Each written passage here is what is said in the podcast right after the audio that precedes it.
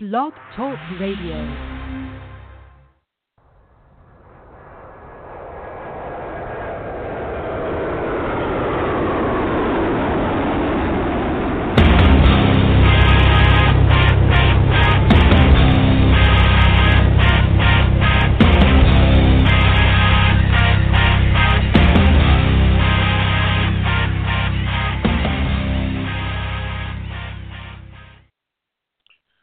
Friday, everybody. Welcome to the Michael Cutler Hour. I am your host, Michael Cutler. It is April the 7th, 2017.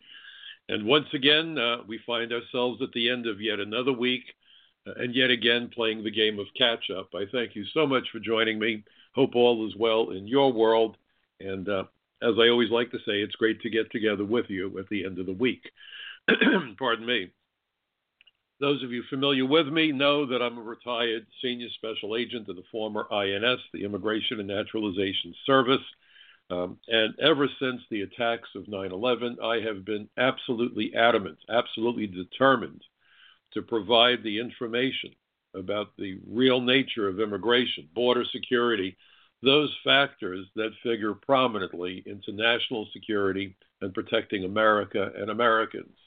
And I think it's really important that we start out by understanding that our immigration laws are not about bigotry or racism, that people who simply want our borders to be secured against illegal entry want our immigration laws enforced to prevent uh, illegal aliens, aliens who would come into this country in violation of law, uh, face consequences, not only to remove them from our midst, but to serve as a deterrent against others who might come to America with less than honorable intentions. And for the uh, those who like to say, well, this is an anti-immigrant position, let's clear that up. This is a pro-enforcement position. And if you're pro-enforcement, you're pro-immigrant. America admits legally more lawful immigrants than the rest of the world combined, nearly a full million this past year.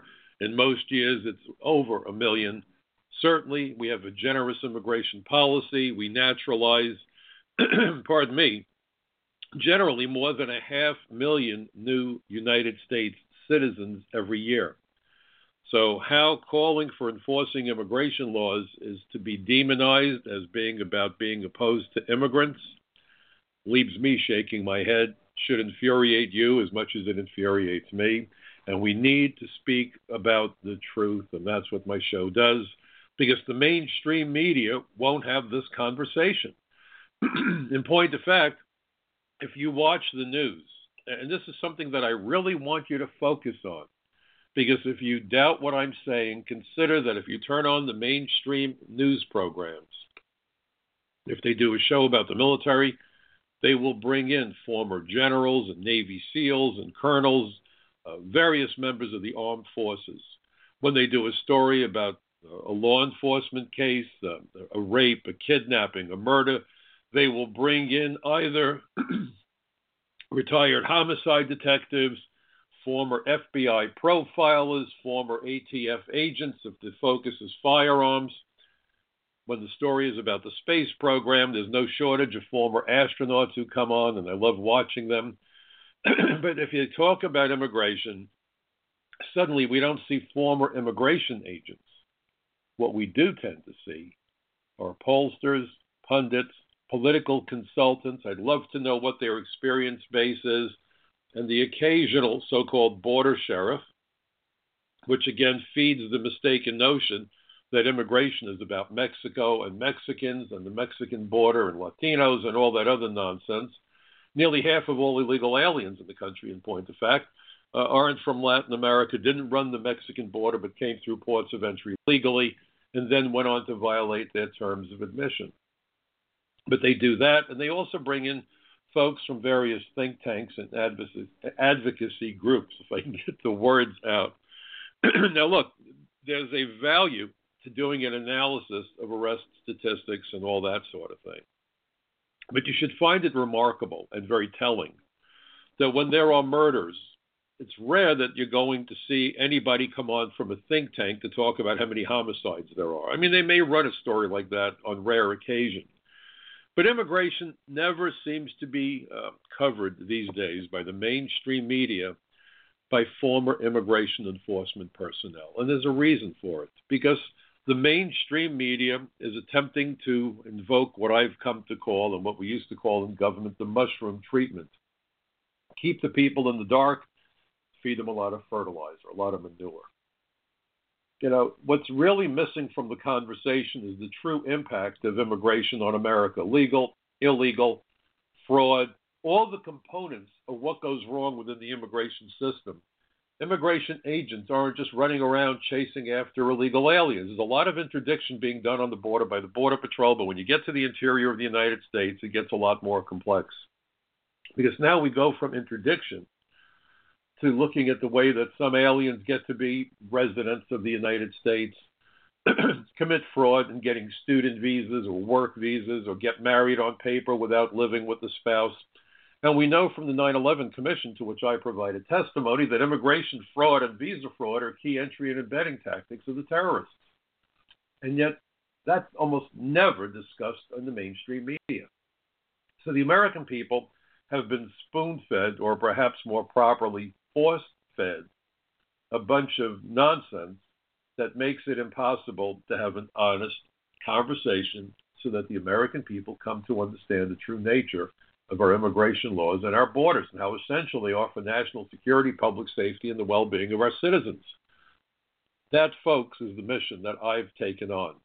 That is what I have been doing for the last 15 years testifying before Congress, testifying before state legislative bodies, traveling around the United States, participating in speaking engagements, appearing on those television shows, uh, most prominently these days, Newsmax, One American News Network, and the Dana Loesch Show, the Dana Show, and also in public appearances. In fact, if anybody out there is aware of opportunities for public forums, public events to have debate, discussion, I'm all for it. You can reach me through my website, michaelcutler.net.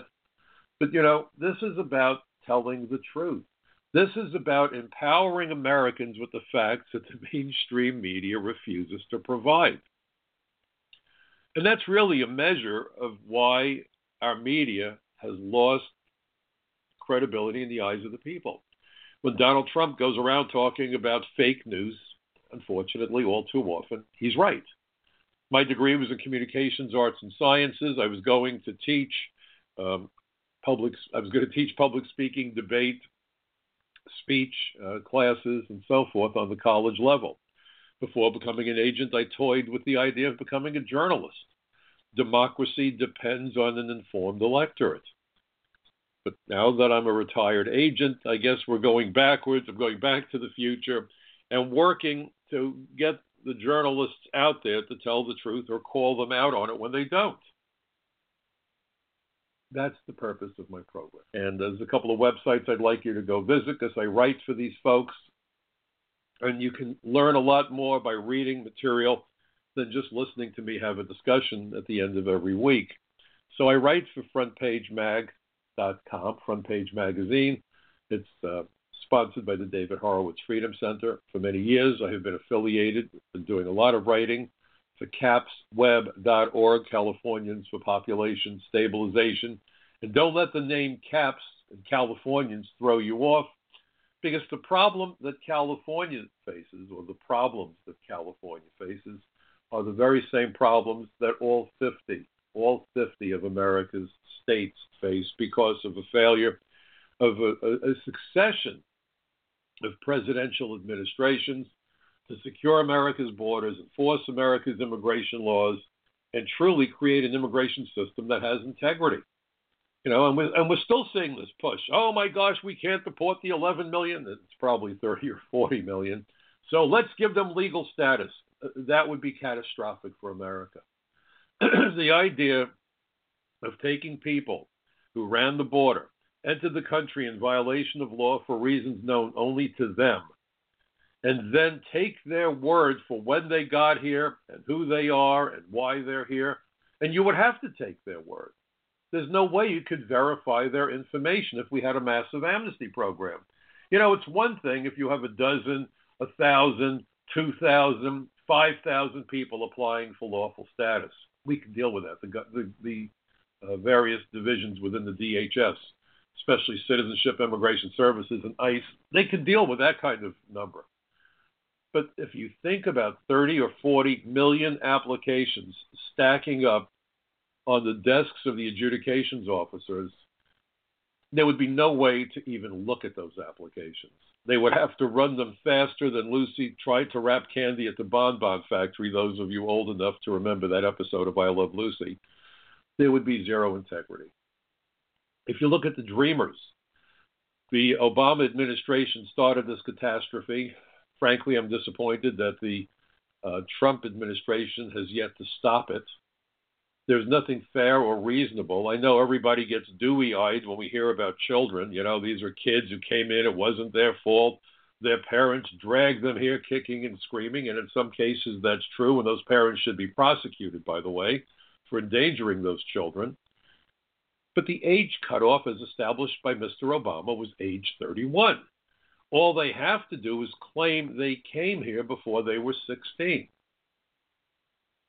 They have processed I believe it's in excess of 800,000 such applications at Citizenship and Immigration Services with zero interviews and zero field investigations. Essentially, the adjudications officers have no alternative but to look at the papers that were submitted. And if the applicant said that he or she came prior to the 16th birthday, they're in. This is an open invitation to fraud. The approval rate has been somewhere in the vicinity of 95%. That's the fraud they could determine. Oh, I'm sorry, the approval rate is 95%. So, what is the fraud rate if 95% of these applications are being approved? Normally, immigration applications suffer a high fraud rate. If you look at the GAO reports, if you look at the Inspector General reports, immigration fraud is a huge issue. And again, immigration fraud identified by the 9 11 Commission as a key entry and embedding tactic. With a 95% approval rate, it tells you just how carefully these applications are being scrutinized. And the answer is they aren't. They can't be. The numbers are too damn great. So not only does this incentivize more illegal immigration, but what this also does is create a huge threat to public safety, national security. That's irrefutable. There is no way to disagree with that point because we know that in order to get here, terrorists have to kill. In order to kill terrorists have to get here. I'm doing things backwards today. And therein lies the problem with any massive amnesty program. The idea that you would have to process so many applications that nobody could take a hard look at any of them. You could not. I don't even begin to imagine how they could deal with an onslaught literally overnight of 30 to 40 million applications. It would melt the system. And the argument that we keep hearing, well, we can't deport 11 million and this will get them out of the shadows. So there's a couple of points for you to consider. Number one, the only ones coming out of the shadows are the ones who want to come out of the shadows. Those illegal aliens who know that their biometrics, their fingerprints, maybe DNA, whatever, is on record identifying them as criminals, terrorists, gang members, and they're coming out of the shadows and it would be a rough, rough job to look for them and dig them out. So, what we would do is deal with the people who have reasons to believe that their biometrics are clean, that we would have no record. Doesn't mean that they're not bad guys. You know, very often people have criminal histories in other countries, but when we query those systems, we come back with no reliable information, so these people get a pass. Again, we're talking about people who snuck into the country. And why did they sneak into the country? Well, maybe they're just desperate for a job and they know that because they don't have the money, that the State Department would never issue them a visa because it would be pretty easy to figure out they're probably coming to work illegally. Well, that's not minor. It's about taking jobs that Americans should be doing. It's taking jobs that lawful immigrants should be doing. And then you may wind up, and in fact, it's clear that you would wind up with aliens who have criminal histories and are coming back to the United States to continue their criminal careers, if you want to call it that. Someone just called attention to a, a particular case just before I went on the air. I received an email, and I, I checked the person's name out. And I, here's an article that appears right now. Um, actually, it, it, appeared March 29th, but I just got the information about it, and it was updated uh, on April the 2nd. So it's, it's quite current, and this is just emblematic of what we're dealing with. Soccer ref accused of groping 15 year old may be deported. Poughkeepsie Journal. And it starts out saying this The 26 year old Milwaukee man accused of groping a 15 year old girl after he refereed an adult soccer match may not have a trial in Waukesha County after all. The trial for Christian Sanchez that was supposed to start on April 18th has been taken off the court calendar. During a tr- jury status hearing on March 28th, it was disclosed that Sanchez is currently in federal custody at a detention center in Louisiana facing possible deportation, and access to him is denied to the Waukesha County Circuit Court.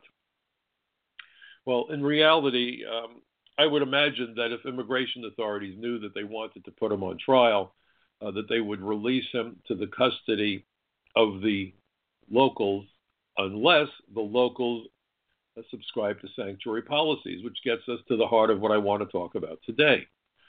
Because here the concern is that if they turn him over to state authorities and they don't notify ICE when they release him again, because there's no guarantee that he's going to be found guilty, first of all. This guy's a prior deportee, according to the report, deported twice previously. Or even if he got a year or two in jail, God knows what they might do that they would then not notify immigration and turn him loose. That was exactly what we saw with the Kate Steinle case and all too many other such cases. So I don't have all of that information in hand, but if immigration is not turning him over, then I have to really wonder if, in point of fact, um, you know, if the concern is that the Waukesha County Circuit Court subscribes to sanctuary policies. Because then the concern is that we could lose track of him again, and once again, he could be wandering the streets of the United States. So here was a guy that was deported twice, comes back, and now it's accused that he groped and fondled and, and touched inappropriately a 15 year old girl who was a student in the school where he was refing. Is this in the best interest of America or Americans? and understand the quandary this puts immigration officials in. Because when I was an agent, we were told, look, if you find out someone's about to go on trial for a felony, we don't want to deport somebody out from under such a criminal prosecution. Bring them over to the person, lodge a detainer. When they get done with the trial, if they're found guilty and they're convicted, when that's all done, this person will come back into immigration custody for removal. But if you're dealing with sanctuary cities, then there is no guarantee that that detainer would be honored. So this guy could go on trial, he could get a relatively short prison sentence, and then be turned loose if the county subscribes to sanctuary policies. I mean, there's a couple of ifs here, and I don't like speculating. But what I want you to do is understand just how much sanctuary cities undermine the criminal justice system and provides the illegal alien with the advantage, not the American citizens. The illegal alien criminals have more opportunities to, to flee into the night than do American citizens. What we've really done is lay out the welcome mat for international criminals, transnational gang members, and we're paying the price across the country. This case is a disgusting case, if in fact he's true. Again, He's indicted, apparently, but not convicted. Maybe it's a false claim. Who knows? Crazy stuff happens. But let's say he really did grope and fondle this young girl. It probably would have had a tremendous impact on her, and not for the better, obviously. And now we have a problem with a guy who's been deported twice and comes back.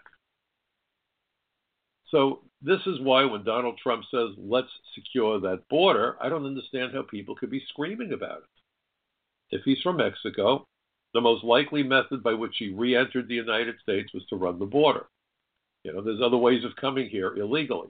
But what's really remarkable, the very last sentence, um, According to the complaint, that means the criminal complaint, Sanchez repeatedly asked the victim for her phone number when they met several months ago, and on one occasion showed up at her school with flowers for her. I guess he was referring, was um, coaching or roughing soccer nearby or whatever the story was.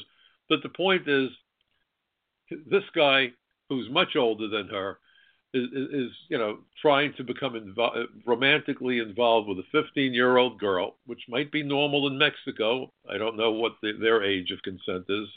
Certainly not the age of consent in the United States. Again, cultural differences, different countries, different perspectives.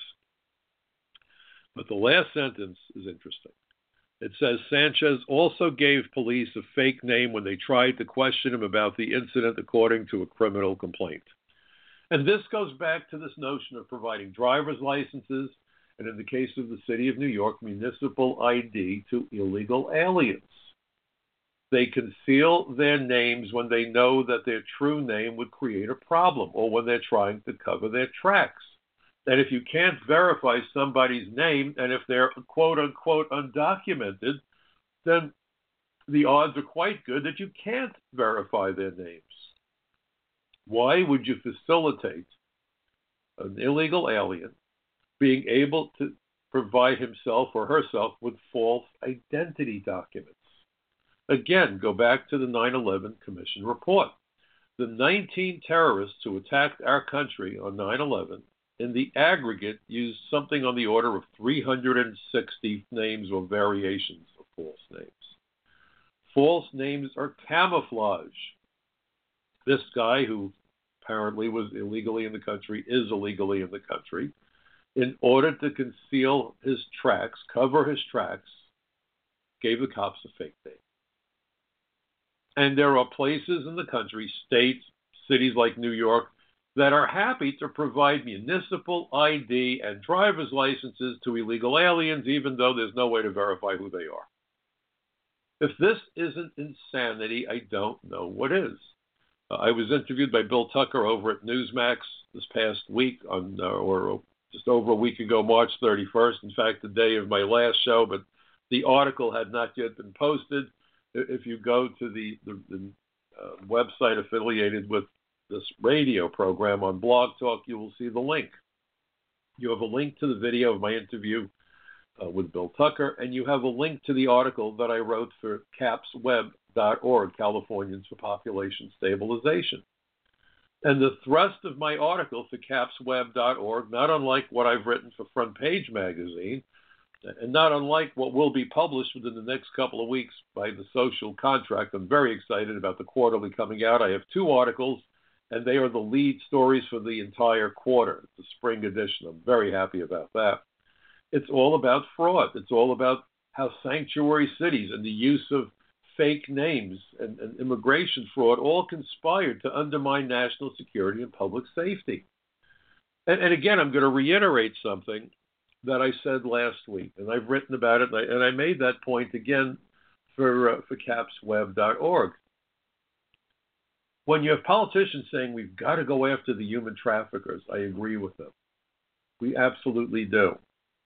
But if you have a sanctuary city that shields illegal aliens from detection by ICE, what they are also doing, whether these people are smart enough, and maybe they're not, but what they're also doing is shielding the human traffickers from detection by ICE. Think about it. How does immigration know? How do immigration agents, ICE agents, HSI, Homeland Security Investigations agents, that's a division of ICE, how in the world are they able to figure out who the alien smugglers are, the human traffickers? They primarily rely on cultivating informants within the illegal alien community who can point the finger and say, that's the guy that brought me and my three brothers here.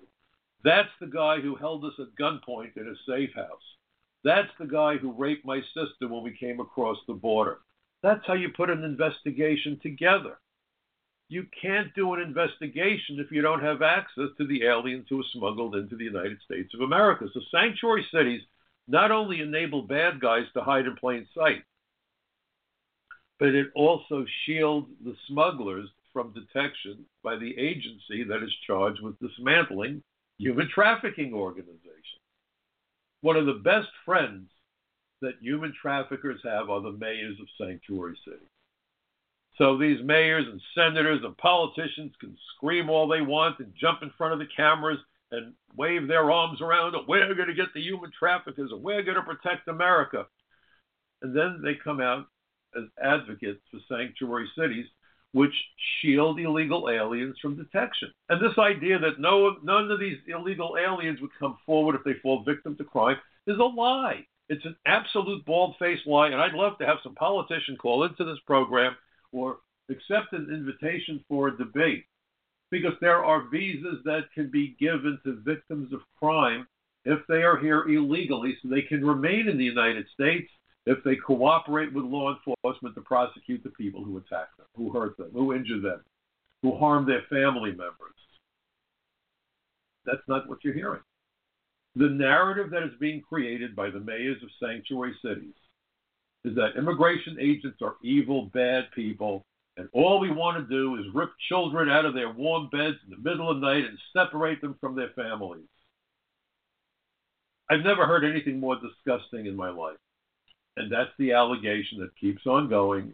It's the gift that keeps on giving to nobody but the smugglers and the criminals and the politicians who are exploiting all this. They've convinced the illegal aliens that the only thing that stands between them and being deported uh, from by immigration agents are, are they themselves. And in point of fact, if these mayors were really concerned about the victims, criminal, the illegal aliens who were victims of criminal aliens, what they should be doing is telling their police departments to work with ICE to bring those victims forward to make certain that ICE registers them and provides them with lawful status to remain in the United States if they provide evidence, if they provide actionable intelligence. This notion that these victims won't come forward is a lie. And if they're concerned about community policing and people don't trust the, the police because the police are talking to immigration, that's a lie. When aliens don't trust the police, folks, and I can tell you this from personal experience, having worked with the cops for the 30 years of my career, or at least the 26 years that I was an agent, often aliens tend not to trust police, not because of immigration, but because of their experiences in their home countries, because they know damn well that the cops in their home countries are corrupt. So the last person they want to talk to is anybody with a badge because they figure if police are corrupt in their home country, it's no different here in the United States. And when you have mayors of sanctuary cities vilifying ICE agents, got to raise questions within the immigrant communities. Well, a badge is a badge. Can I trust anybody with a badge? You know, normally uh, you would think federal agents are trustworthy, but the mayors out there of these sanctuary cities are painting a pretty bleak picture about law enforcement in America. Don't you dare talk to those mean ICE agents. What they should be saying is come to the police. The police will bring you to ICE, will work cooperatively, and we'll try to get the criminals out of the ethnic immigrant communities because that's where they're living. You know, if you're a Russian mobster, guess where you're living? Within the ethnic Russian immigrant community if if you're a Jamaican drug dealer, you're living within the Caribbean community, right? And who's being placed at risk? The members of the ethnic immigrant communities. This isn't about black or white or Latino or human nature is human nature, folks. There is no such thing as, as any ethnic group, any religion, any race where you don't have the good, the bad, and the ugly, because human nature is human nature is human nature. Every faction of society, of the human species, has the good, the bad, and the ugly. So, this notion that immigration agents are, are, are looking for Latinos, this is about the Latino vote. Know, I've spoken about this so many times, but I find myself compelled to raise these issues because it's infuriating. It should infuriate every American. It is so anti American. It is such an example of bigotry to talk about the Latino voter and the Latinos who are here illegally. This isn't limited to people from Latin America. I've arrested people from just about everywhere on this planet from Great Britain, from Canada, from Japan, from Israel, from Pakistan, from China, from Japan. Goodness, you name it, I've probably arrested someone from that country. Not just me, but everybody at the old INS, and today everybody at ICE. They just rounded up a bunch of criminals in the Washington, D.C. area and, and it looked like the League of Nations, people from everywhere. So when we listen to this nonsense about sanctuary cities and protecting the immigrants, and that leads me to another very serious problem that I want you to think about. By eliminating the distinction between aliens who come to the United States legally, abide by the law, seek to live here permanently, they get a green card, and someone says to someone like that, Where are you from? And the guy says, Well, I'm an immigrant, but I, I came here from Canada. I'm an immigrant, I came here from wherever. In the old days, people would have smiled and would have said, Wow, that's wonderful. So you've moved to America, you want to become one of us, you want to join us. And people were very happy to hear about that. But now, what has happened by taking away the distinction between legal immigration and illegal immigration, the word immigrant has taken on a whole new negative connotation. Immigrant now, because of the open borders anarchists, they're not pro immigrant except in the news media. The immigration anarchists have created this notion in the vast number of Americans that when someone lays claim to being an immigrant, they're a law violator. Because if you ask most Americans how do immigrants come here, they say they run the border. And why do they say that? Because the news media and the politicians, especially on the left, but you've got some on the right, and you know, I'm, I'm registered as a Democrat, I say left and right. That's how they tend to be identified in the media. But you know, mostly it's the Democrats doing this, but you do have your share of Republicans that are doing the same nonsense. So when people hear the word immigrant, they associate that with somebody who came to the country in violation of law. And that really upsets the American people. And Alan Greenspan talked about that when he testified for Chuck Schumer. You know, I, I have frequently talked about Greenspan with the H 1B visas, but, you know, Alan Greenspan also at that hearing back on April 30th, 2009, addressed the issue of illegal immigration, and he said that that doesn't sit well with the American people. However, you see, however, never mind what the American people want the undocumented illegal alien workforce is a major factor in the economy. And he even talked about how back then in 2009, supposedly 5% of the civilian labor force was comprised of illegal aliens. That's crazy. You have tens of millions of unemployed Americans, and yet 5% of our labor force are here illegally? How does the country allow that to happen? And then Mr. Greenspan, who has a beautiful mansion, from what I understand, out in the Hamptons, says, well, you know, some people do say that by flooding America with all these foreign workers, we, we generally drive down wages, but it only minimally suppresses the wages of American workers who have no high school education or high school diploma. Really, only minimally suppresses.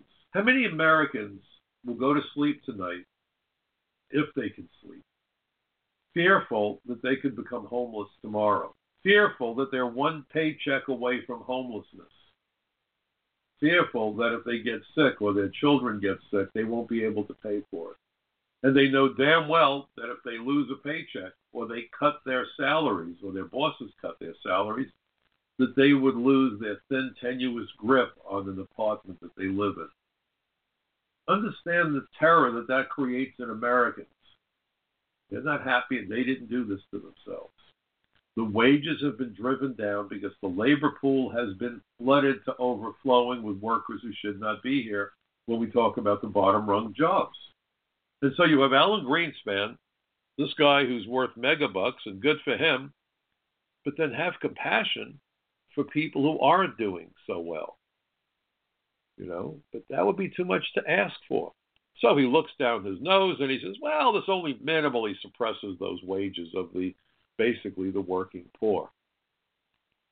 If you suppress them anymore, Mr. Greenspan, you will drive these people into homelessness. If they lose their jobs to more illegal aliens, you will drive them into homelessness. And think what that does to their kids. There were studies done, and I believe, and I'm, I'm doing this off the top of my head. I hate doing it that way because I like to get everything exactly right.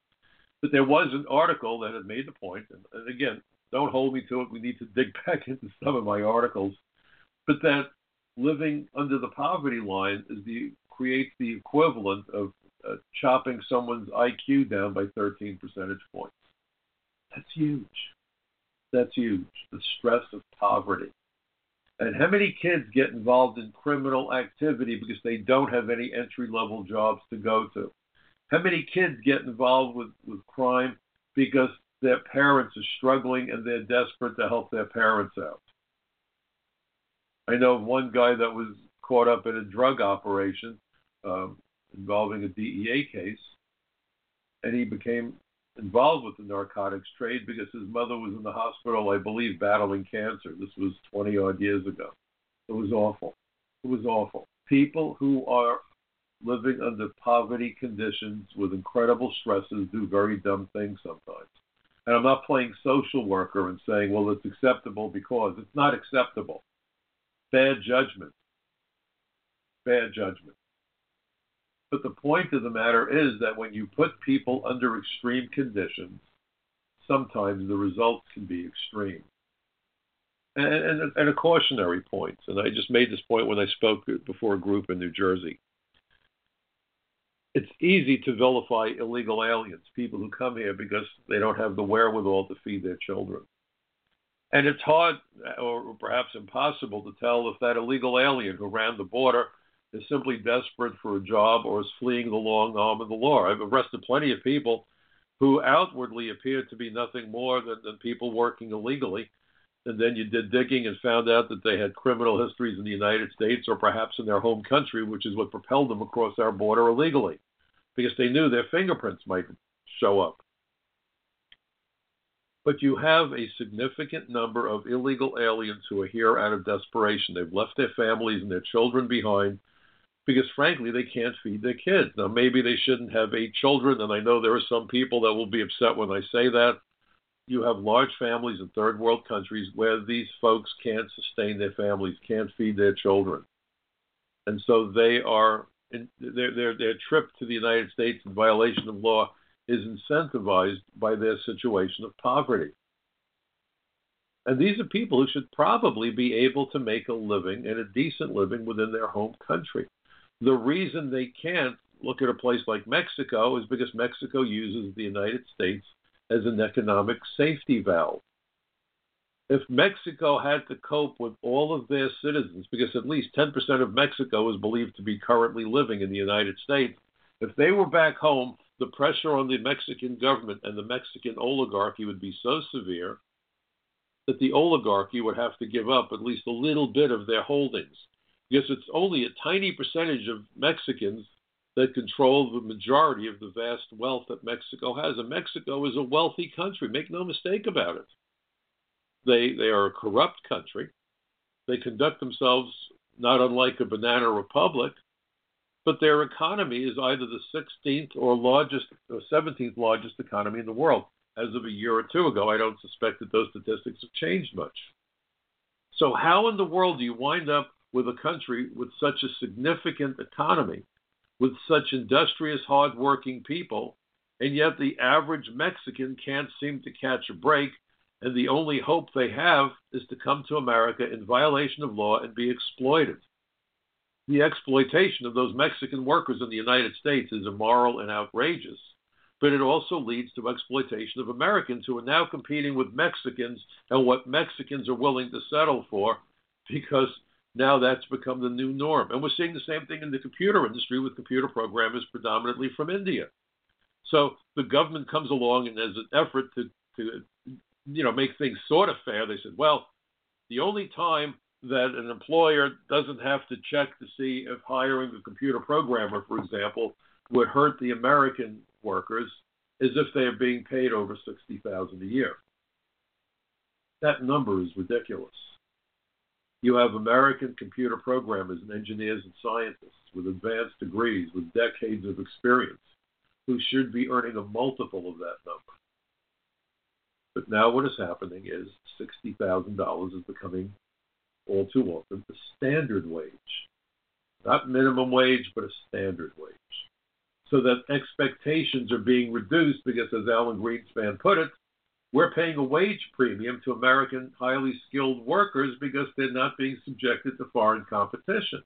And he said if we could make those Americans compete with foreign workers, we could clip that wage premium and greatly reduce inequality in wages between Americans with skills and those with lesser skills. And that's what sanctuary cities are doing. They're enabling the country, the United States, to be flooded predominantly at the bottom rung there with foreign labor that drives down the wages of everybody, especially those people uh, at the bottom rung of the economy. How in the world does that help America? How does that create the American dream, especially for Americans living at the poverty line? What does it do to their children? Sanctuary cities are insane. It's a knife in the back of Americans. It's also a knife in the back of lawful immigrants. Because people now have been told for decades, going back to Jimmy Carter, that there's really no distinction to be drawn between the alien who waits several years or more in his or her home country before coming here and pay legal fees and do everything that the law requires, and those aliens who run the border. Immigrants are immigrants are immigrants. The people that run the border simply lack a piece of paper, so we call them undocumented.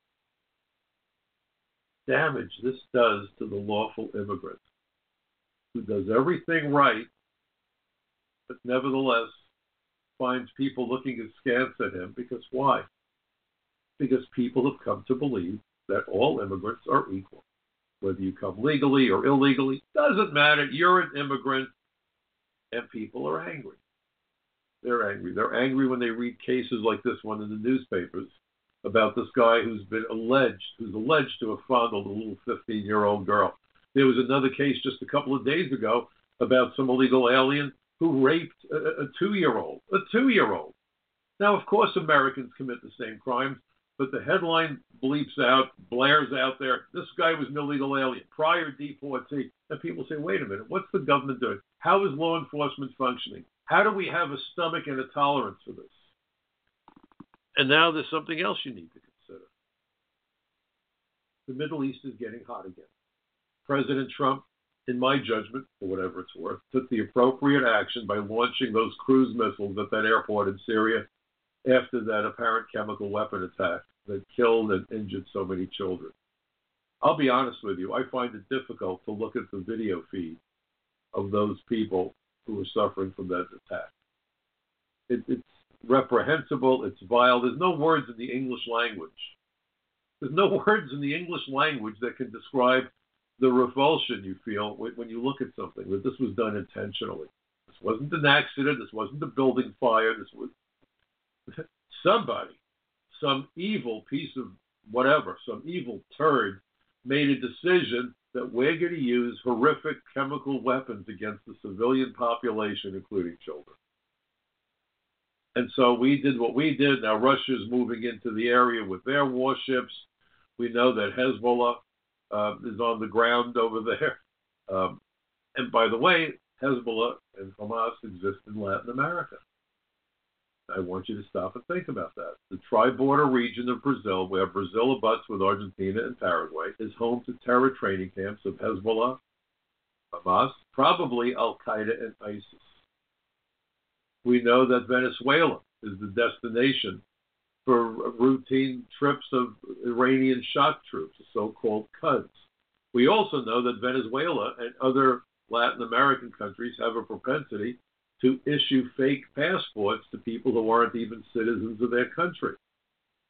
So, what happens when men from the Middle East, perhaps commandos, Quds forces, members of Hezbollah, Hamas, ISIS, Al Qaeda, come to Latin America and they live there for two or three years so they really get the language down and they really have an understanding of, of the country and then they run the border. Again, why do we need to secure that border? Think of that image. Think of that image of Middle Eastern men and women coming to Latin America, living in Latin America for two or three, four years until they get their language down to an acceptable level, get fake ID from some corrupt government official, run the border, and go to the cities around the United States and wait for that phone call, wait for that tap on the shoulder. That's how sleepers operate, folks. This isn't conjecture. Read the 9 11 Commission report. Go to my website. Go to michaelcutler.net, capsweb.org, Front Page Magazine, the social. Read the material that's out there. This is about American lives. It was just another attack in Stockholm, Sweden this morning. The weapon of choice, not an airplane. Think of all that we go through at the airports. Once again, a motor vehicle. It was a beer truck that was apparently hijacked, and it was used as a battering ram to ram into a high end store at the peak shopping hour in Stockholm, killing several people and injuring others. We know that the terrorists want to attack the United States. We're increasing the incentive for that attack by acting in the Middle East. But we can't not act because those same chemical weapons that were used in Syria could be brought to the United States and used here, God forbid. We've seen gas attacks all over the world, Asia, Europe. It's a fact of life. That's why the border has to be secure. This isn't xenophobia. I listened to Senator Menendez, the wall of hate. The wall of hate. Think about it. We are at risk. Terrorists want to come to America and have already come to America repeatedly and killed innocent people. And yet, when Donald Trump or any politician dare stands up and says, we need to secure the border, oh my God, you're a hate monger. No, it's not a hate monger, folks. It's called self defense. It's called self defense. How any politician who can purport to represent his or her constituents could be opposed to doing whatever it takes. And people say, well, that border wall is too damn expensive. Ask the family members of 9 11 what should have been spent to prevent 9 11. Ask the victims of San Bernardino or the Boston bombing or the other attacks that we've seen. We're at war. We spend billions of dollars a year on smart weaponry. Why? Well, because smart weaponry minimizes the potential for civilian non combatant casualties, so called collateral damage. I've written about this. Why is it that the United States spends all that money, and I think it's moral and right, by the way? We spend all that money on smart weaponry to minimize, absolutely minimize civilian casualties, but you have politicians unwilling to minimize civilian casualties across the United States on town, in towns and cities. You have Mayor de Blasio saying that it's wrong that the New York City Police Department has not cooperated with the Housing Authority to provide information about criminals and drug dealers and gang members living in public housing because once they have that information, they can evict them. And in fact, Mayor de Blasio went a step further. He said, We can evict them, but the process takes too long. It takes months. It should only take weeks. We need to get the criminals out of public housing. And you know what? I agree with Mayor de Blasio. Absolutely, I agree with him. Nobody should be in housing with criminals who pose a threat to them or their children. Get them the hell out of public housing. I agree. But then comes the disconnect. But New York is a sanctuary city that makes it impossible or very difficult for ICE agents to get the criminal aliens off the street. I wonder how many of those criminals that Mr. de Blasio wants to keep out of public housing might, in fact, be illegal aliens who could be kept out of the United States altogether. Think about that. How many of the criminals, gang members, and drug dealers that have criminal histories and are to be removed from public housing could be removed from the United States of America? So, is it simply a matter of getting them out of the hallways of public housing but they can ply their trades of death and destruction on the city streets? Does that make any sense to anybody? Mayor de Blasio wants to shut the jails, specifically Rikers Island. Rikers Island's a tough jail. I've been there. I've been to most of the jails, interviewing people, uh, cultivating informants, getting intelligence, processing people for deportation. But if you want to do that, if you want to close down a jail, then you have to shrink the jail population guess what? Deportation of criminal aliens could greatly shrink the criminal alien population in New York City. Why isn't Mayor de Blasio going to immigration and saying, we want to work with you to get rid of the criminals? This, you would think, is common sense. You would think. How many of those people in public housing who are to be kept out of housing because of criminal histories could be deported from the United States altogether? Then why wouldn't you want to do that? Is it okay to kill people on the street? Just don't kill them in the buildings? I, I mean, this doesn't make sense. Chuck Schumer says that trespassing is dangerous. He wants to make it a five year felony when it's committed against critical infrastructure and national landmarks. Okay, I, maybe he's onto something. Because in New York, the penalties aren't that great. But then he says when you trespass on America as an illegal alien, you've earned citizenship. It makes no sense. You see, you, you, you, you try to put these words together and say, well, how does this coincide? How is this consistent? How is this rational? It's not rational. It's completely irrational. And there's a final point that I, I want you to think about. Certainly, it's you would think, ha, lots of luck trying to think when you deal with politicians. You would think it's a no-brainer to deport criminal aliens, but apparently that's too difficult a concept. But immigration efforts should not only be focused on people with known criminal histories. And there's a reason. Because terrorists, just like spies, tend to try to hide in plain sight by not getting arrested, by not calling attention to themselves. You know, when you go to the movies, you see James Bond, and he's driving around in an Aston Martin, and he's wearing a $10,000 suit, and he's got this unbelievable gold watch on his wrist. That's more than likely not spy's way of getting dressed. I mean, it might be depending on assignment and circumstances. But usually a spy is somebody who wears drab, nondescript clothing. Go watch Bridge of Spies if you haven't seen it on HBO with Tom Hanks. Good movie. And by the way, notice that the Russian spy was initially arrested for what law violations? Immigration law violations. In fact, it was just a Russian spy, pardon me, deported recently. Um, the FBI does the work on the espionage. The task of deportation falls to immigration. But these are folks who hide in plain sight by being nondescript. You know, they're not wearing flashy clothing. They're wearing dull, nondescript clothing. Maybe sweats, maybe jeans, uh, maybe, you know, a gray suit. Nothing that's going to call anyone's attention to them. And without a scorecard, again, we don't know who the bad guys are. So the trick is focus on the bad guys but if you find other aliens who are illegally present in the United States, they need to be made to go. Why? Because if we're not willing to deport people who violate our borders and violate our immigration laws, then you encourage more illegal immigration. And you've now told the spies and terrorists that if they come to America, they can run the border, they can do what they want, but as long as they don't get convicted of felonies, immigration won't be a factor. That's dangerous. That aids terrorists and bad guys in their process of inventing themselves so that they can carry out crimes and terror attacks in the United States. Either we agree that our immigration laws are significant or they're not. If we agree they're significant, then the laws must be enforced from within the interior.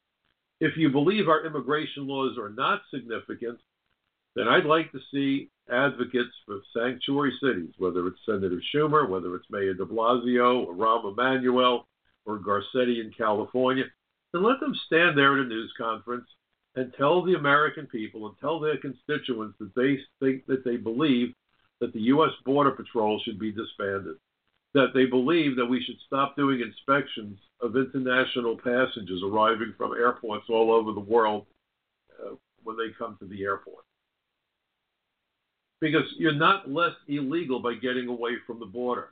You're not less illegal when you get away from the airport through which you entered the United States and then went on to violate the terms of your admission. Right now, before uh, the hiring effort that the administration wants to uh, wants to achieve, right now we have over 60,000 people working at Customs and Border Protection. Last year, over 14 billion dollars went to that agency. And mayors out there and senators and governors truly believe in this notion of sanctuary for illegal aliens, then they should be advocates for dismantling the Border Patrol and ending inspections at international airports and other ports of entry. You can't have it both ways. If you believe it makes sense to have a Border Patrol to prevent unlawful entry, if you believe it makes sense, and it also is a requirement of law, to conduct inspections of passengers and cargo arriving from other countries, then you have to understand that the immigration laws must be enforced. If you believe that they should not be enforced, and if you're consistent, then they need to have the courage of their conviction to stand up and say, you know what, let's get rid of the Border Patrol and let's stop inspecting passengers and cargo when they come here from the rest of the world. Falls in their court let them really stake out their position. Uh, let's corner them. What do you believe in? Do you believe that it's okay to come to America without being inspected, to not let anybody know that you're here? Do you believe it's okay to tell the Border Patrol to go home and basically declare America a borderless state? And if we're stupid enough to do that, how do you protect America against invasion? Article 4, Section 4 of the United States Constitution.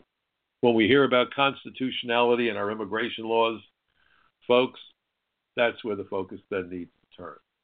Article 4, Section 4, the guarantee that the states will be protected from invasion and domestic violence by the federal government. And that, folks, is why we have borders. And That is why we have immigration agents.